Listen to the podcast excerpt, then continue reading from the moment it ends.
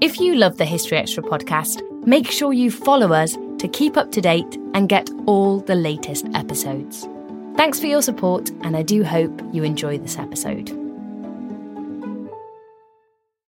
This episode is brought to you by Indeed. We're driven by the search for better, but when it comes to hiring, the best way to search for a candidate isn't to search at all. Don't search, match with Indeed. Use Indeed for scheduling, screening, and messaging so you can connect with candidates faster. And listeners of this show will get a $75 sponsored job credit to get your jobs more visibility at Indeed.com slash History Extra. Just go to Indeed.com slash History Extra right now and support our show by saying you heard about Indeed on this podcast. Terms and conditions apply. Need to hire? You need Indeed.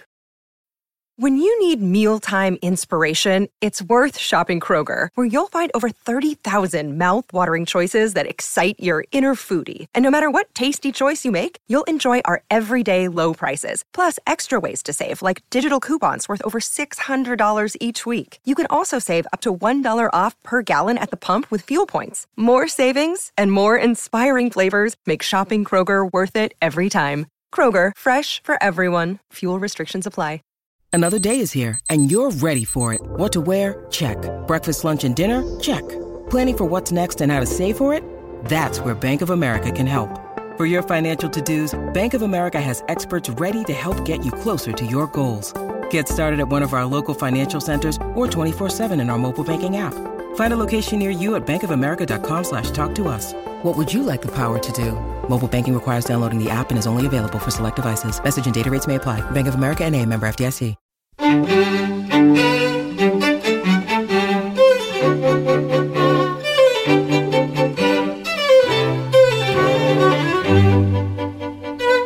Elizabeth's womb was the most important in Christian Europe, probably for more than 20 years.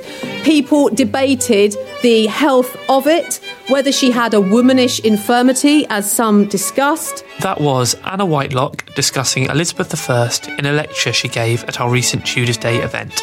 Hello,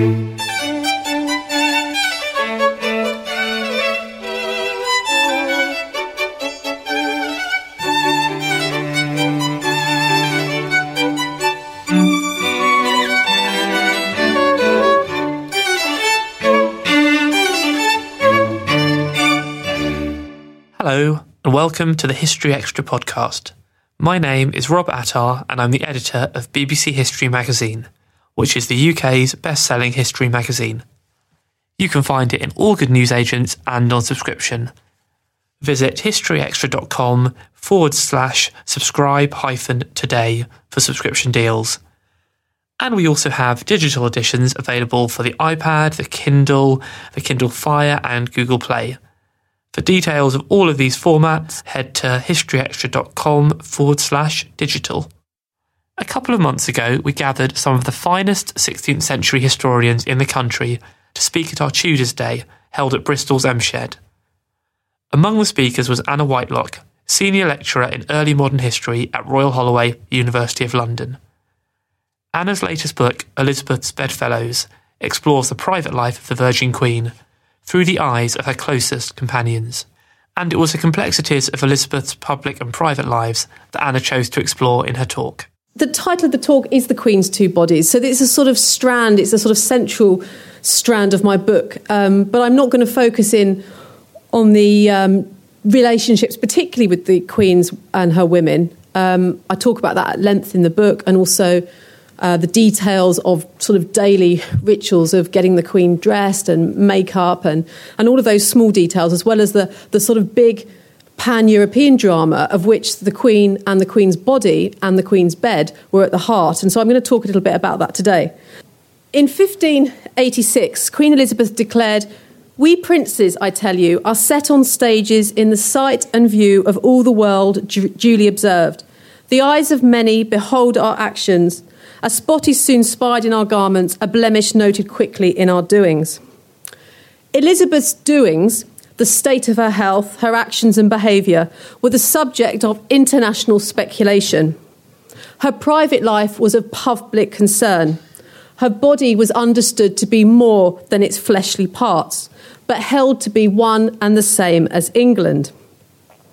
The Queen was held to have two bodies her natural body, subject to aging, to infirmity, to lust and weakness, and the po- political body of the state.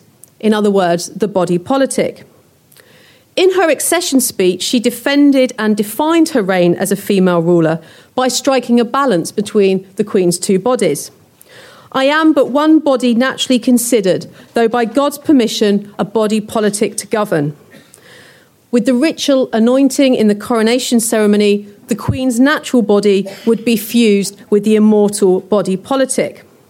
The health and um, sanctity of um, uh, this, these pictures were just this is a sort of later representation um, in the reign, but of course here Elizabeth's body is very much being identified uh, with the land, with the realm, and never more so, of course, than with the defeat of the, Arm- the, the, Armada, where her impregnable uh, body equates to, of course, the realm too. And so there's this, uh, the sort of two bodies are very much fused in that image. Um, as Elizabeth didn't give up her virginity, so England proved uh, resistant in its boundaries to foreign invasion. So there's this identification of the two bodies, which uh, is writ large, really, in this Armada picture. The health and sanctity of Elizabeth's body then determined the strength and stability of the country. country. Illness, sexual immorality, and infertility were political concerns. And it was her ladies of the bedchamber, particularly, which of course are the, one of the sort of focal points of my book, who were in daily, intimate contact with the Queen's body, um, who were the guardians of these truths and, and therefore the, uh, the nation's well being. And so, at the very centre of the realm and the heart of the court was the Queen's bedchamber. And the sort of central character in many ways in my book is not Elizabeth, but actually the Queen's bed. The Queen's bedchamber and her bed was both a public and a private space. Here, her natural body was laid bare and at its most vulnerable. By uh, dressing Elizabeth, by sleeping alongside her, the ladies of her bedchamber could observe any bodily changes in the Queen, attend to her if she was unwell, share her nighttime fears. I mean, she was a famous insomniac. Um, share her confidences and defend her, crucially, defend her against hostile rumours. So they were there as kind of chaperones. They were there, and therefore nothing else could uh, have happened, or at least that was the idea. An unmarried queen heightened fears. Women were expected to marry, and Elizabeth's decision to remain unwed ran counter to society's expectations. It was generally believed, of course, that women were inferior to men and so subject to them by divine law. Women who ignored religious precepts and did not submit to male authority were potentially a source of disorder and sexual license. Medical discourse regarded women's bodies as being in a constant state of flux and so possessing dangerously unstable qualities. And such medical theories, of course, were in, was influenced by theology, with the belief that um, Eve's moral and intellectual weakness had been the primary cause of the fall of man, and so succeeding generations of women were similarly flawed. And so, for, uh, whilst for Elizabeth's uh, male predecessors, sexual potency might be seen as a sign of political power, the corruption or weakness of Elizabeth's body would undermine the body politic.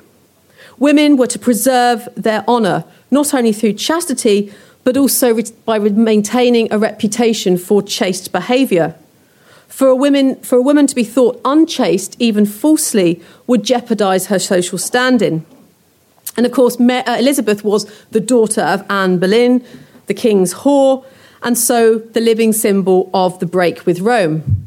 And for Philip II of Spain, uh, the Guise family in France, and the Pope, Elizabeth was illegitimate by birth and by religion, and for them, Mary Stuart, um, Mary Queen of Scots, was the rightful queen. Mary, of course, as has been said, was the uh, granddaughter of Henry VIII's sister Margaret, who had married James V of Scotland, and was the daughter of Mary of Guise. The Guise, one of the most powerful, ambitious, and fervently Catholic families um, in France, And in April, just six months after Elizabeth's succession, uh, this Franco Scottish alliance was cemented by the marriage of the 16 year old Mary Stuart and Francois of Valois, the uh, Dauphin of France. From the day Elizabeth became queen, Mary Stuart claimed the English throne as her own. And so that story begins. The stakes, therefore, could not have been higher. The Queen's body was at the centre of a drama that encompassed the entirety of Europe. In the, war of defa- in the war of faith which divided Europe, Elizabeth's body, with her bed as its stage, was the focal point of the conflict. Throughout her reign, rumours circulated about her sexual exploits and illegitimate children. Her Catholic opponents challenged her virtue and accused her of a filthy lust that defiled her body and the country. The reason Elizabeth was not married, they claimed, was because of her sexual appetites. She could not confine herself to one man. Some alleged that she had a bastard daughter, others that she had a son, and others that she was physically incapable of having children. By questioning the health chastity and fertility of the Queen's natural body, opponents in England and um, across the continent sought to challenge the Protestant state. And for half a century, courts of Europe buzzed with gossip about Elizabeth's behaviour. The King of France would jest that one of the great questions of the reign was whether Queen Elizabeth was a maid or not. And I mean, it's, it can't be really overemphasised the extent to which discussions of the Queen's body, the, the Queen's behaviour, um, whether the Queen can have children, whether in fact she's having regular periods and so on, how much this is a part of uh, ambassadors' dispatches and political discourse. I mean, you know, obviously the sort of infamous question in relation to Elizabeth's reign is did she or did she not with Dudley? And I would argue that in a way it doesn't really matter. The fact that there were rumours to suggest that she did, and not only with Dudley, um, was highly significant politically. And of course, as is the prologue in my book, there of course was the incident when Elizabeth was an adolescent in her bedchamber with her stepfather Thomas Seymour, where clearly, um, well, there was what you might describe horseplay or sexual abuse. Um, between um, stepfather and daughter. And this has a real impact on um, Elizabeth's reputation. I mean, she is sending letters out to the um, to the council saying you have to put to the rumours that I'm, you know, I'm even pregnant, which was one rumour. These are shameful slanders, she said. So right from adolescence, she's very much aware of um, the danger of such rumours. Of course, the Queen's chastity, or rather her presumed virginity, was one of the most contentious uh, issues of the reign, linked to uh, debates about uh, the royal marriage negotiations, and of course linked to the succession and indeed Elizabeth's own legitimacy as a monarch. And so we see, of course, lots and lots of portraits emphasizing her chastity, the pearls, a symbol of chastity, the sieve portraits here, again, a symbol of um, purity and chastity.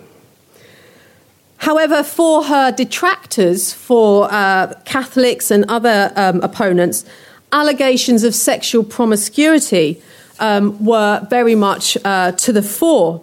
They claimed that the Queen's celebrated virginity was a sham, and this was, as I said, linked to attacks on her legitimacy as monarch.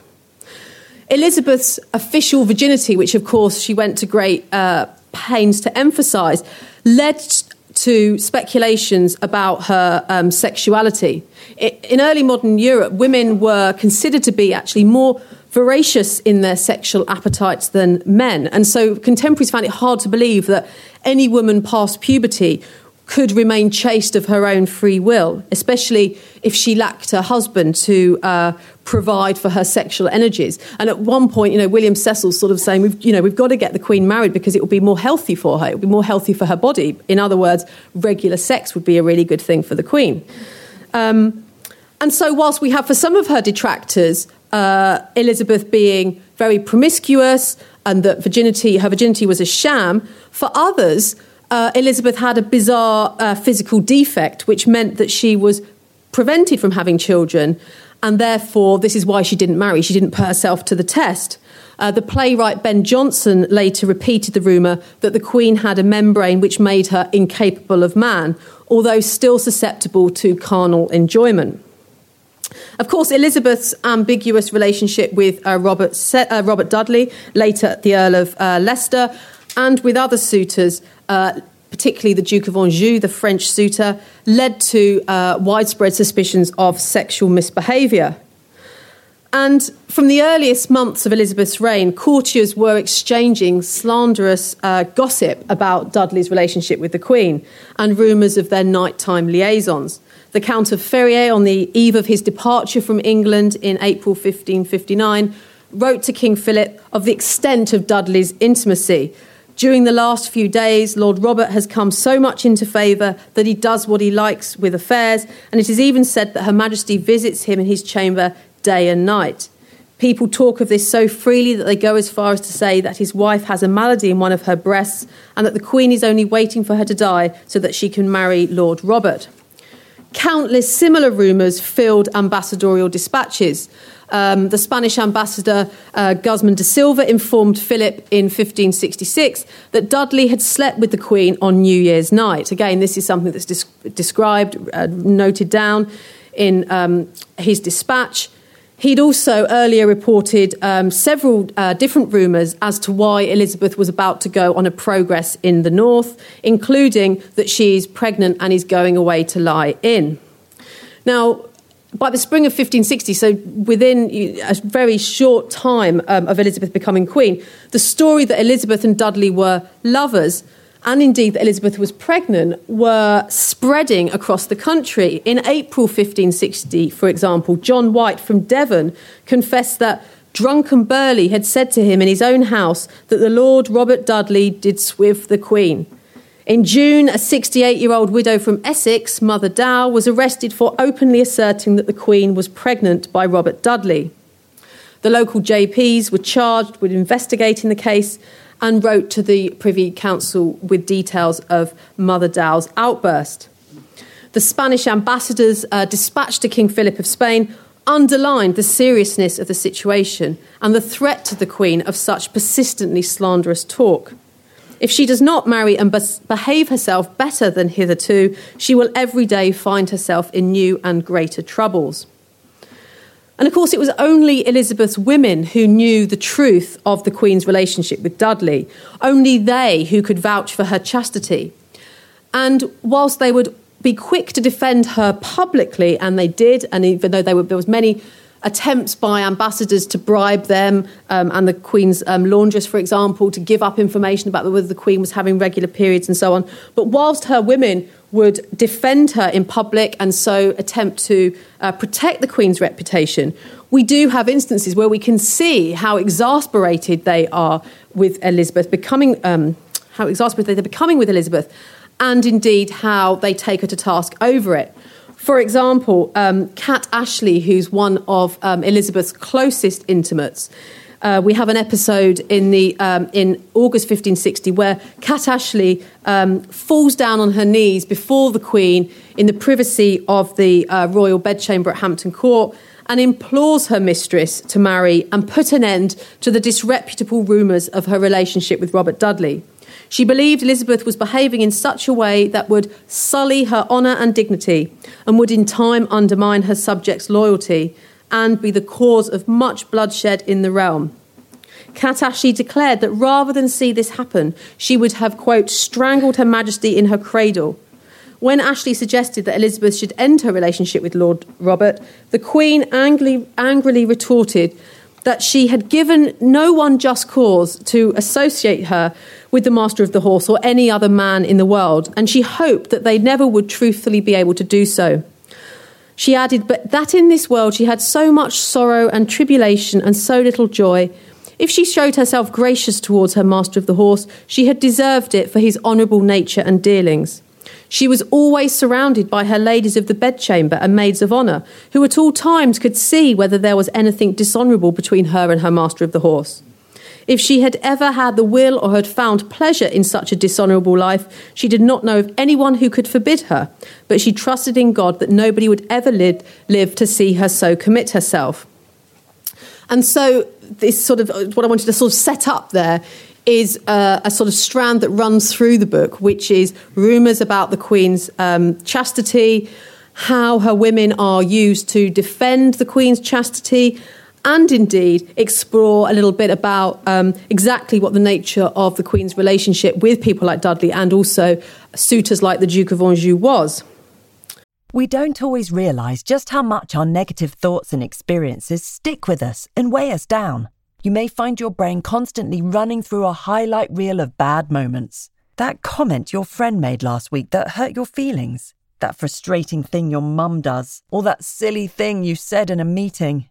Maybe it's time to get it all off your chest, whether it's a tiny annoyance or something much bigger. Talking about it can give you some relief and lead you to a potential solution. That's where therapy comes in. It's a safe space to share whatever's weighing you down and learn to process it so your internal highlight reel can focus on the good stuff. And BetterHelp offers affordable online therapy on a schedule that works for you. Connect with a licensed therapist by text, phone, or video call. Start the process in minutes and switch therapists anytime. Let it out with BetterHelp. Visit betterhelp.com slash historyextra today to get 10% off your first month. That's betterhelp, H-E-L-P dot com slash historyextra. This episode is brought to you by Indeed. We're driven by the search for better, but when it comes to hiring, the best way to search for a candidate isn't to search at all. Don't search, match with Indeed. Use Indeed for scheduling, screening, and messaging so you can connect with candidates faster. And listeners of this show will get a $75 sponsored job credit to get your jobs more visibility at Indeed.com slash History Extra. Just go to Indeed.com slash History Extra right now and support our show by saying you heard about Indeed on this podcast. Terms and conditions apply.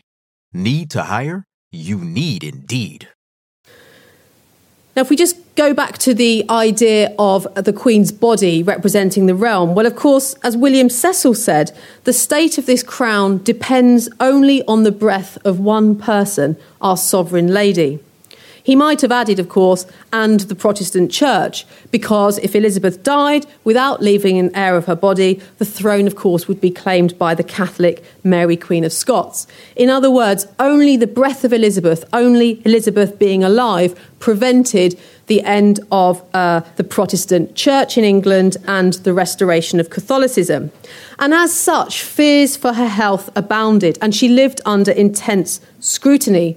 All aspects of her body, however intimate, were the subject of ambassadorial dispatches and the subject of prurient interest on both a national and international level. Uh, on her accession to the throne, the Count of Feria again claimed that Elizabeth was not likely to have a long life. Her constitution, he told Philip of Spain, cannot be very strong. The French ambassador agreed. Those who have seen her do not promise her long to live. The events of the autumn of 1562 appeared to confirm such speculation. This was a brilliant scene when I was trying to sort of structure the book and think about the bed as the sort of stage for this story.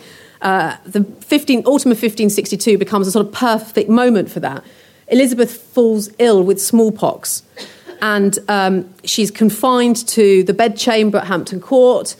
And we glimpse there both the treatment, which is very interesting, how the Queen's treated for smallpox. She's wrapped in a red cloth uh, such is the uh, sort of treatment of the day.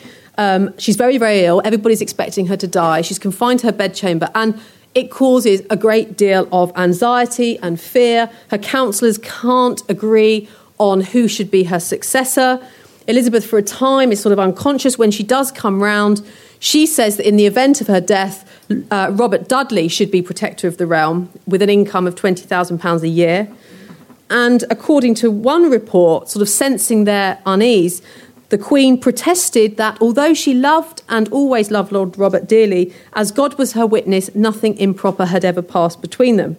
She did make a payment to Dudley's bedfellow, if you like, his groom, um, Tamworth, and some sort of historians have suggested was that sort of a payoff to Tamworth to keep him quiet about anything, but who's to say?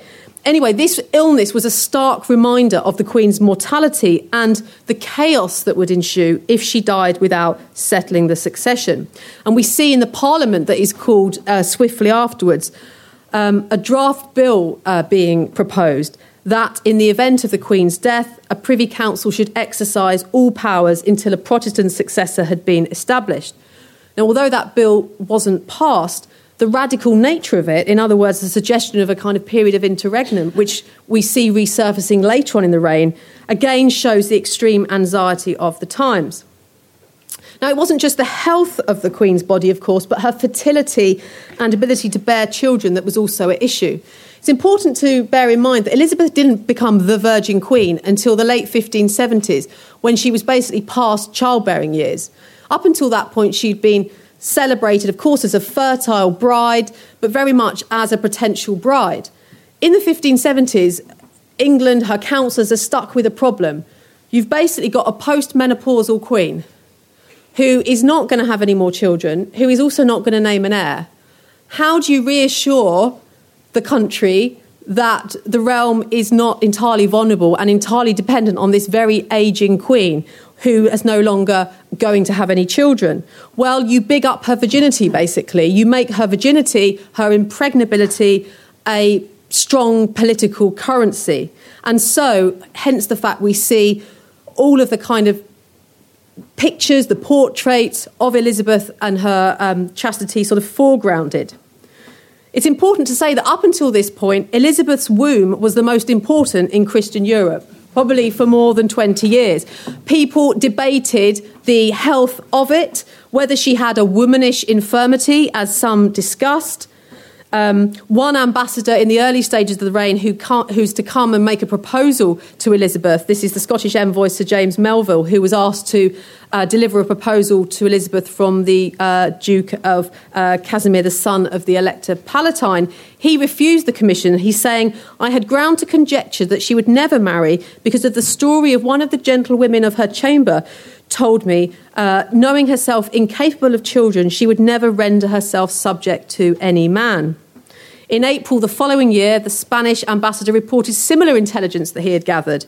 If my spies do not lie, uh, which I believe they do not, for a certain reason which they have recently given me, I understand she will not bear children.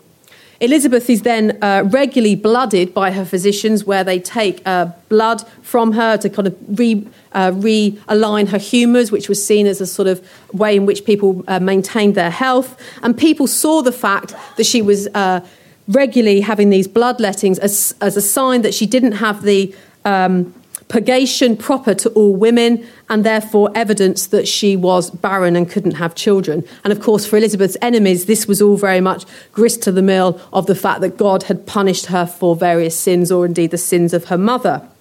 And so, of course, such rumours were politically toxic. Um, and the expectation, I mean, of course, we can read reign backwards and think, oh, Elizabeth didn't marry.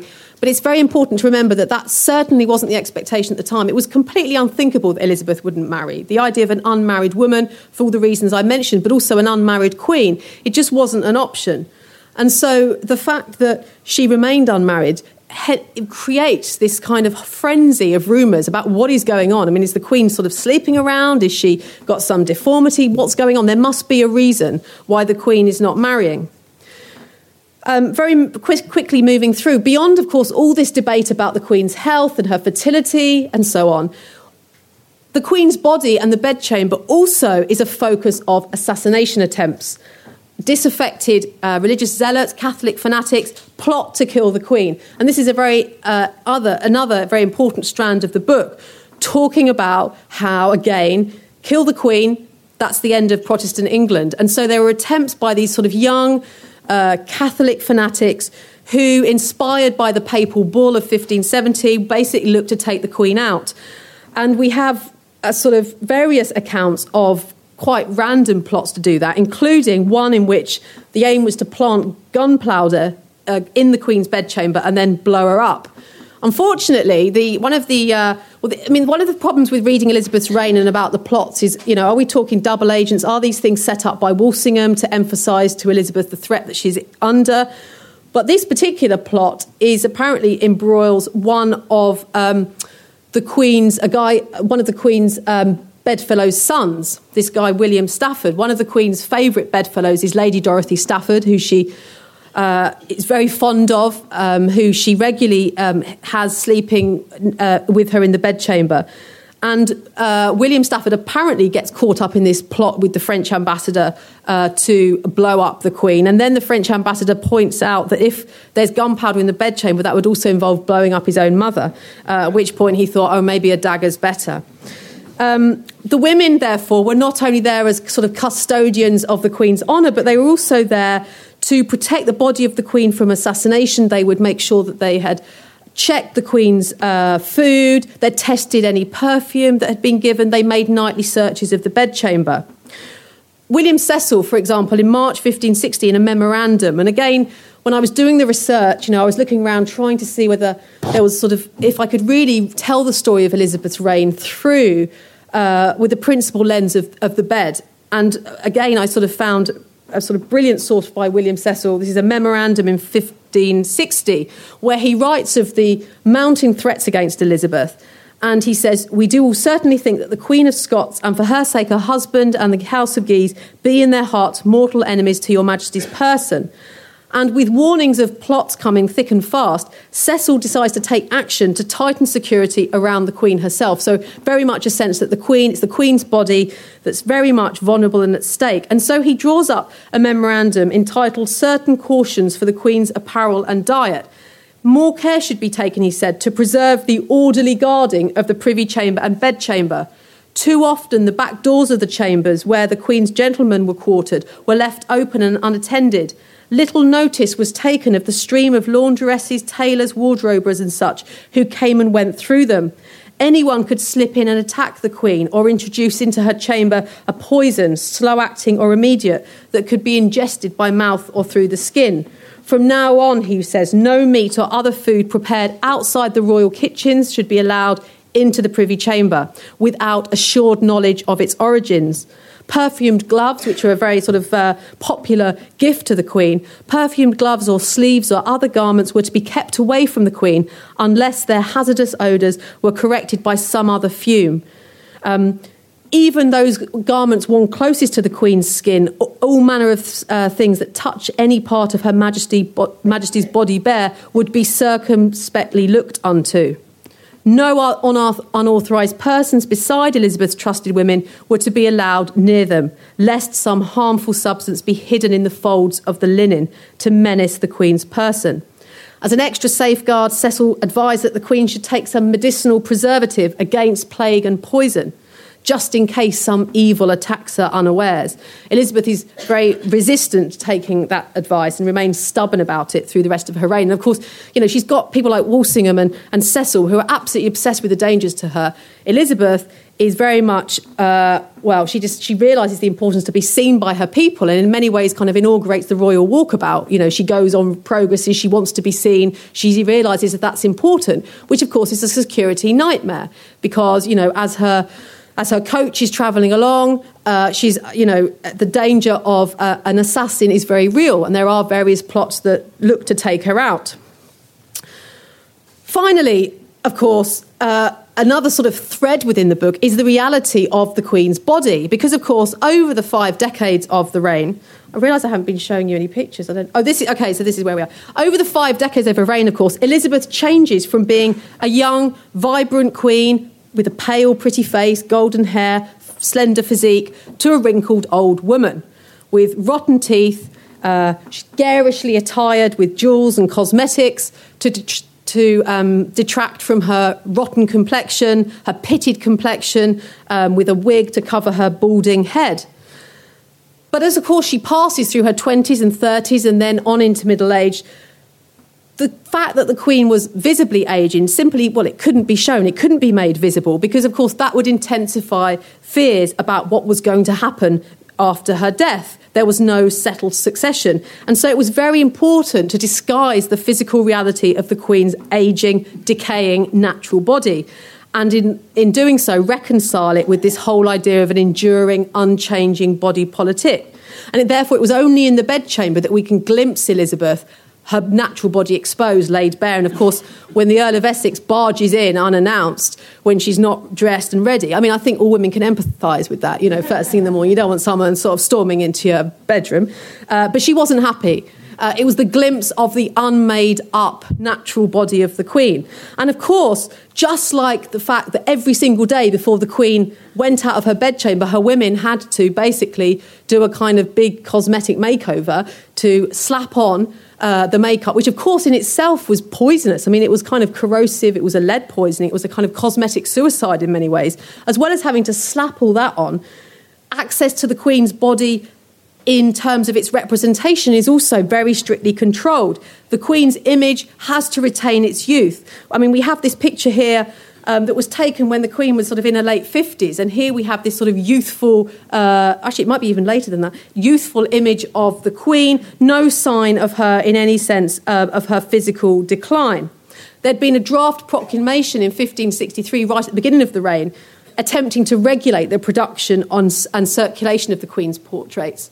And although we don't think that was actually passed, there certainly was a proclamation passed in 1596, which basically commanded public officers to uh, aid the Queen Sergeant Paper.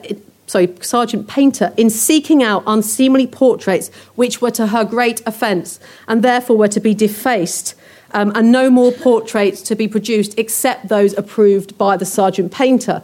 And so we see what Roy Strong describes as the mask of youth.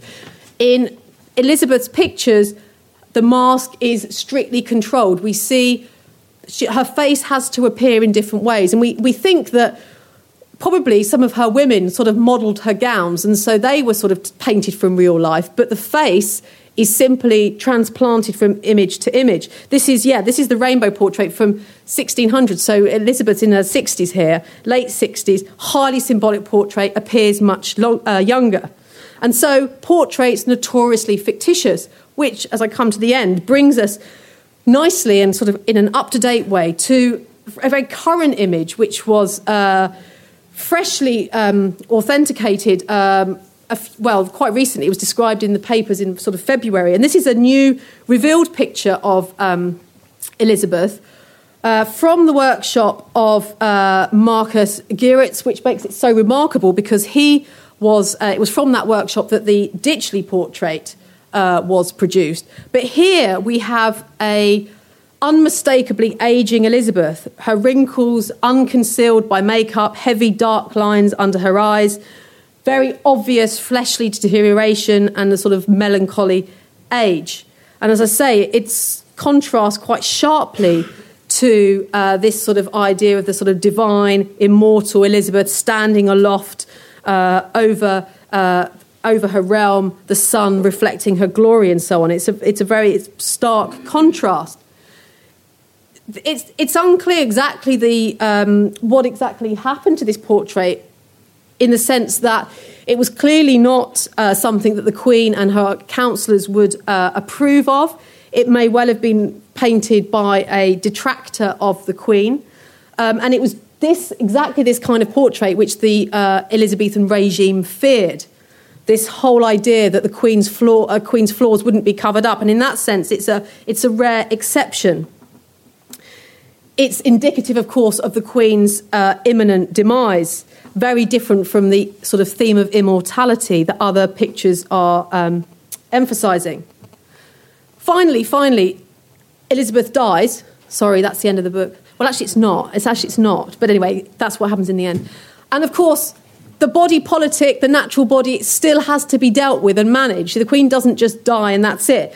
What do we do? Well, of course, we see in this period the construction of a lifelike waxwork wooden effigy of the Queen.